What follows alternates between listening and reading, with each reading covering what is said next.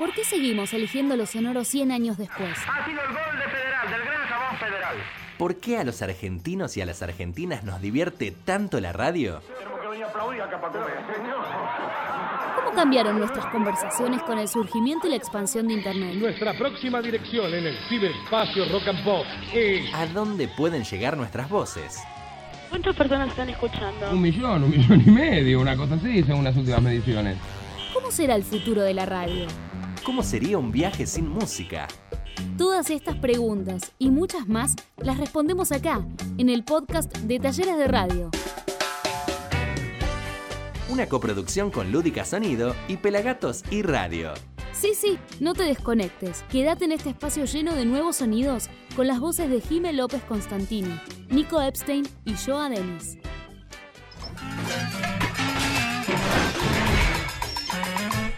Me gustaría que llegue al colegio. Eh, no tanto texto de libro, sino aplicarlo, ya que no podemos eh, hacer otra cosa en este momento, estaría re lindo que, que hagan, que hagan una aplicación donde los chicos puedan hacer programas de radio. 13 o 14 años, mi profesora de literatura de aquel momento nos habló y nos contó sobre la radio en general, pero principalmente sobre La venganza será terrible, y que era un programa que llevaba muchísimos años al aire, que iba a la madrugada, que llevaba gente y público para que lo viera en vivo, una cosa que era rarísimo para, para la radio. Mi primer recuerdo con la radio es a los 10 años. Me encantaba jugar a hacer programas con mis amigas. Entrevistábamos a familiares, hacíamos enganchados de música con cassette y nos dedicábamos canciones. Me acuerdo que de niña la radio me acompañaba en los viajes en auto con mi viejo hasta la escuela. Me llamaba muchísimo la atención lo rápido que los locutores decían las bases y condiciones de alguna publicidad.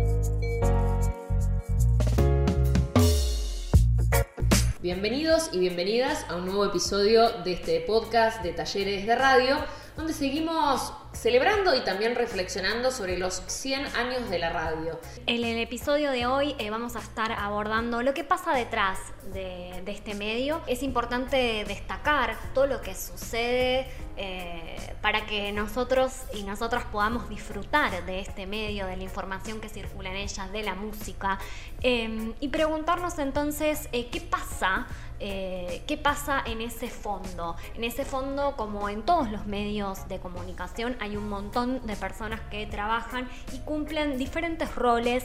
eh, uno más importante que el otro y así la suma de las partes hacen que, que funcione. Ese gran total, eso que llega a nuestros oídos. Pensá cuando contaban que iban a la escuela, por ejemplo, escuchando música. Bueno, ¿qué es lo que ellos escuchan? A una persona que presenta temas musicales y luego el tema musical. Ahora, para que eso suceda, eh, obviamente, además de la persona que habla, hay una producción por detrás, hay una persona que es la que operativamente pone el aire, pone los temas musicales. Entonces, tal vez hay todo un mundo de trasfondo en la radio, en los programas, en lo que se emite, que no lo tenemos tan consciente, pero que queremos resaltar porque una de las cosas que también desde talleres de radio, en, la educación de lo que damos eh, sobre radio, nos gusta resaltar es esta idea del trabajo en equipo, ¿no? Y que cada uno y cada una pueda hacer lo que se sienta cómodo o cómoda haciendo. Lo importante también, yo, de los acuerdos, ¿no? Porque en el equipo justamente es, bueno, acordar con qué vamos a ir, cómo lo vamos a encarar, el enfoque de una noticia, por ejemplo, de una entrevista, todo eso entre un grupo de gente. En general, en un equipo de radio, de un programa, hay que ponerse de acuerdo en cuestiones y, bueno, eso también es parte del trabajo en equipo. Pensando un poco en los deseos que cada uno tiene para expresarse y la posibilidad de cumplir diferentes roles, es que vamos a estar entrevistando en el día de hoy a dos educadores eh, que nos van a traer otra mirada sobre la educación en radio. Mi nombre es Victoria Santagada, soy comunicadora social y trabajo como docente, tanto con adolescentes como con adultos. Eh, trabajo en escuelas de la provincia de Buenos Aires, en Vicente López y en Capital Federal, y también con adultos en terciarios. Hola, mi nombre es Pablo, de la Escuela Popular San Roque y la Radio Pocas Pulgas. Las actividades que planificamos siempre incluyen actividades en la radio, ¿no? Ya sea programas radiales, talleres, producciones, juegos radiales. Tenemos la suerte de tener la radio, es como ya para los pibes y las pibas es como un aula más, ¿no? Aparte perdieron el miedo, eh, se sienten cómodos, quieren ir a la radio. Desde siempre me pareció, digamos, un medio eh, muy inclusivo a la hora de, llevarlo al aula o a distintos espacios educativos no formales. Primero porque eh, no necesita en algún punto o no directamente de la palabra escrita, que para muchas personas es un gran limitante, sobre todo cuando se trabaja con, población vulnerada. Eh, con lo cual siempre me, eso, me pareció que la palabra siempre circula, ¿no? A veces con mayor dificultad, a veces con menor dificultad, pero, pero, pero está. Además, eh, la educación radiofónica, digamos, permite eh, ocupar diversos roles, entonces quien no se anima a conducir puede producir, puede editar, hay, hay, tantos roles como, como, personalidades, ganas y deseos, con lo cual eh, siempre me, pareció muy atractivo. Eh, y siempre que pude, desde que, o sea, trabajando con, primera infancia hasta con adultos, o sea, toda esa brecha, toda esa franja, eh, siempre la, educación radiofónica fue, digamos, un, canal, como una vía muy nutritiva para, todos los que participábamos. Tenemos pibes que hoy tienen 16, 17 años y que están en la radio desde que tienen 9, 10, así que eh, es parte de sus vidas y, es parte del centro.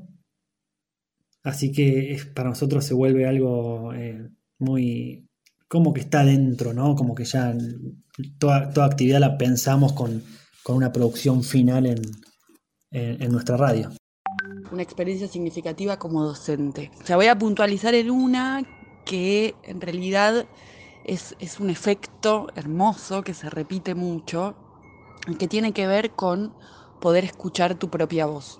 O sea, hay algo muy, muy eh, particular que, sucede con, la radio y es que, por lo menos en mi experiencia, eh, niños y adolescentes cada vez escuchan, o sea, circula menos o le prestan menos atención, todavía no logro saber bien qué es, eh, pero yo recuerdo que la radio, desde la conciencia, para mí estaba presente desde muy chica, desde el, digamos, el consumo de la mañana, desde escuchar las noticias de la mañana, hasta con mi hermana grabar eh, canciones que nos gustaban en cassette, digamos, había una, un, diálogo, una participación muy activa con, la radio que ahora tal vez no tanto, porque por ejemplo, tener la canción que querés la puedes obtener por YouTube, por Spotify o por tantas otras plataformas. Entonces, hay algo esto muy particular de que muchas veces cuando se enfrentan con producir un material radiofónico, es la, casi que la, primera vez, ¿no? Como de, tomar cierta conciencia del proceso que implica eh, la radio. Y estaba una vez trabajando eh, en, una escuela, en un programa de educación no formal, en una escuela en el, Bajo Flores. Y bueno, repartimos, o sea, veníamos haciendo un trabajo bastante largo sobre, si no me equivoco, estereotipos, eh, de la mujer y era con, con, niñas eh, de primaria. bueno, y claramente algo que, que saltaba a la vista desde sus sus lecturas tenía que ver con cierta, eh, como que todo, todo en la vida de estas mujeres de las tapas estaba satisfecho. Entonces eh, nos propusimos como salir a investigar, eh, bueno, ¿qué, le pasaba más en profundidad ¿no? a, los adultos, a los adultos que, que estaban en ese sábado en la escuela. Y por suerte, por, por, algunas de esas cosas del destino, había muchos adultos, eh, porque había un festival de, lo que era la escuela a la mañana durante la semana. Nosotros funcionábamos los sábados, era un, CAI. Eh, entonces, bueno, salimos con grabadores y celulares, un poco esto lo, lo, que teníamos, porque a veces esto en la escuela pública sucede que es lo que hay, entonces los docentes también ponemos nuestros materiales, más un poquito de lo que había, y salimos a recolectar esas voces previo a hacer un, listado de, preguntas en relación a, a, bueno, a las distintas emociones que atravesaban los adultos. Y fue una experiencia impresionante donde piojitos de un metro cuarenta iban eh, y enfrentaban a estos adultos con preguntas que eran sencillas y a la vez muy profundas. ¿Qué te hace feliz? ¿Qué te pone triste? ¿Qué te da miedo? Que, bueno, eh, o sea, invitaba a estos adultos a, exponer y abrir una, parte de su intimidad más, más íntima, ¿no?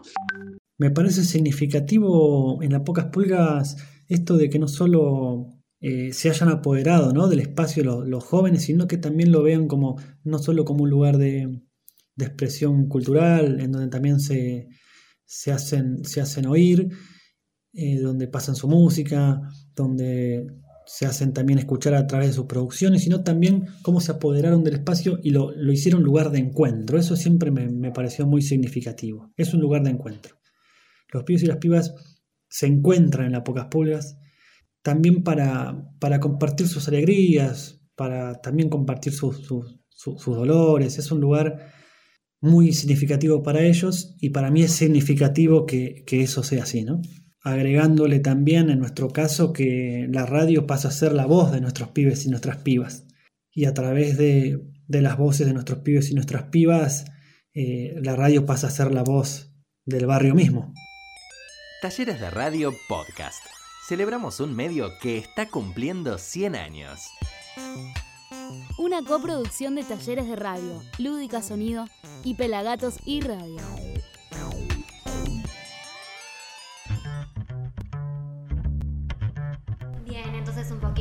Escuchábamos esto de visibilizar el detrás de escena de los medios y específicamente los de la radio y por qué recuperarlo ¿no? Eh, desde lo educativo, ¿no? la necesidad de alfabetizar mediáticamente, entender no solo los mensajes y que desde ahí no pasa nada, sino entender las condiciones de producción de esos mensajes y empezar a pensar en los sentidos que circulan a través de los medios y poder cuestionar con... Eh, nuestros y nuestras jóvenes poder cuestionar los estereotipos que circulan en los medios, los sentidos, empezar a tener la mirada atenta de quién nos está diciendo qué. Exacto, yo como decís, es una construcción. Eh, siempre decimos, por ejemplo, en periodismo que las noticias son una construcción. La radio lo es también. Hay edición de por medio, como decía Victoria. Eh, las cosas no es que salen transparentemente al aire, nunca la manera en que también se piensa un contenido es como también se recibe. Y también abogamos mucho por la idea de consumidores críticos de lo que escuchamos y leemos y consumimos en los medios. Por eso está bueno como visibilizar y reflexionar sobre esto de la manera en que quienes hoy hacemos y pensamos radio, eh, lo hacemos y está bueno que se, que se pueda charlar y comentar y visibilizar voy a recuperar un concepto eh, que trae o analiza bastante Ignacio Ramonet, que tiene que ver con la posibilidad que todos y todas tenemos eh, con las nuevas tecnologías, ¿no? de convertirnos en prosumidores, productores y consumidores al mismo tiempo. Entonces, esta... Eh, reflexión sobre alfabetizar en medios, bueno, es una urgencia Pensando también que hoy eh, los medios no son centros de información que van hacia las personas que consumen, sino que justamente los mismos consumidores son también centros de distribución de información y que toman lo que leen, lo que consumen o escuchan y lo resignifican, ¿no? Y lo siguen, lo comentan, opinan, rechazan lo que escuchan o no están de acuerdo. Bien, y sobre todo esto también nos gusta traer otro tema que mucho tiene que ver con esto, que es también muchas voces que nunca fueron justamente escuchadas o traídas a, primer plano en los medios, y que la radio, y también con esto que decíamos del bajo costo y de acceso a los medios de producción de la radio, permite que traigan, que traigan su presencia a la radio. Voces invisibilizadas que tienen derecho también a ser escuchadas, sus reclamos, sus problemáticas, y por eso nos parece importante que la radio sea un medio por el cual puedan hacerlo. Exacto, Jime, pero sobre este tema de lo invisibilizado, lo que algunos medios no muestran, siempre apuntamos ¿no? a generar producciones de manera comunitaria, colaborativa, eh, alternativa, eh, para poder ser un lugar de disputa ante los medios hegemónicos de información. Eh, este nuevo contexto, Jime, también nos propone o a veces invisibiliza estas estos roles, ¿no? Porque bueno, las nuevas tecnologías nos permiten eh, suplir bajo la técnica algunas de estas situaciones, sin embargo, está bueno no no ahorrarse ningún paso, ¿no? El paso de pensar, de grabar, de editar, eh, de seleccionar, ¿no? De seleccionar y jerarquizar. Entonces, eh, todo esto, ¿no? Todo esto es importante visibilizarlo para los y las jóvenes en lo llamado alfabetización mediática, ¿no? Enseñar a ver, a vislumbrar qué pasa en cada etapa para que eh, nos llegue un mensaje. Al comienzo fue, fue duro, fue triste aceptar que no íbamos a volver a la radio durante un montón de tiempo, por como se, veía, se venía la cosa, era apagar el transmisor, apagar las computadoras. Fue, fue triste, la verdad. Pero después le fuimos encontrando la vuelta con, con todo el equipo, de pocas pulgas, y a través de encuentros por plataformas virtuales, a través de producciones, eh, pudimos seguir logrando el encuentro con los pibes y las pibas y también esto de, poder seguir visibilizándonos a través de, las producciones, a través de, podcast, de, spot, de entrevistas. Eh, le fuimos encontrando la vuelta. Si bien la conectividad no está asegurada para, todos nuestros pibes y nuestras pibas, con algunos que y algunas que pudimos seguir contacto, eh, fuimos haciendo producciones muy copadas que de hecho muchas han tenido, han tenido trascendencia y de alguna manera como que nos mantuvimos vivos, ¿no? Y nos, eh, eh, seguimos eh, visibilizando a pocas pulgas, no de la misma manera que es a través de los programas, sino a través de producciones que fueron surgiendo durante todo este contexto de, pandemia. Tengo dos experiencias como muy distintas en este momento. Por un lado, en, en la escuela pública. Eh, básicamente estamos, yo estoy trabajando eh, con que las consignas que, me envían sean eh, respondidas por audio, o sea, en formato sonoro,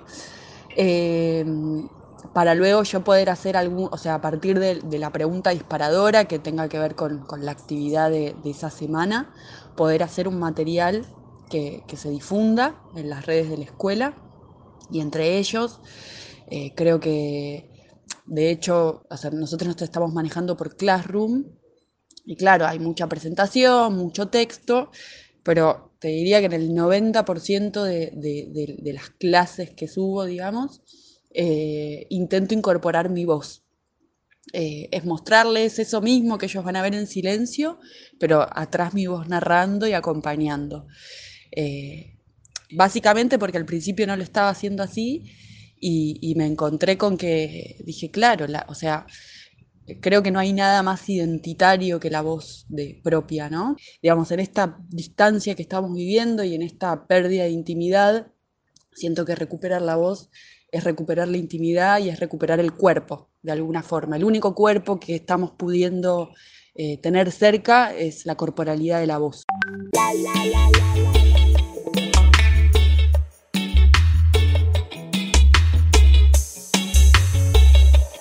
Nos encontramos en un próximo episodio de este podcast de Talleres de Radio, donde vamos a estar justamente profundizando en este tema de las voces invisibilizadas en los medios para poder reflexionar sobre la importancia de que dejen de estarlo y puedan traer al aire sus problemáticas y sus situaciones particulares.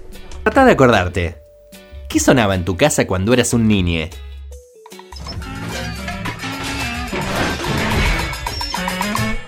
Y cuando yo era chico sonaba radios AM, fundamentalmente programas de noticias, de información. El top, tengo muy, muy, mucho recuerdo de los tops, de, las horas, de las medias horas, de los informativos, de, las radios y, y también eh, sonidos de, de, de algunas canciones, pero no fundamentalmente radios informativas sonaba siempre música latina. Diango, Pimpinela, Valeria Lynch, música de antes. Pero muchas veces se recurría a la radio, porque antes no había canales de música 24 horas. Era todo muy limitado. Entonces, si no tenías el cassette o el cassette grabado, escuchabas la radio. Y después escuchaba mucho, bueno, relatos deportivos, fútbol siempre, eh, automovilismo, bueno, en los viajes. Eh, recuerdo en la costa de Chico que se enganchaban eh, radios uruguayas porque no podíamos engancharlas de acá. Sonaba mucho Queen, que me encanta. Sonaba mucho Cindy Lauper, que me encanta. Y sonaba mucho Ricardo Arjona, que por supuesto a nadie nunca jamás le encantó.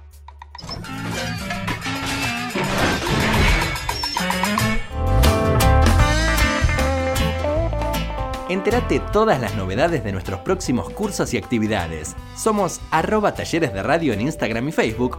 O ingresa a nuestra web www.talleresderadio.com.ar.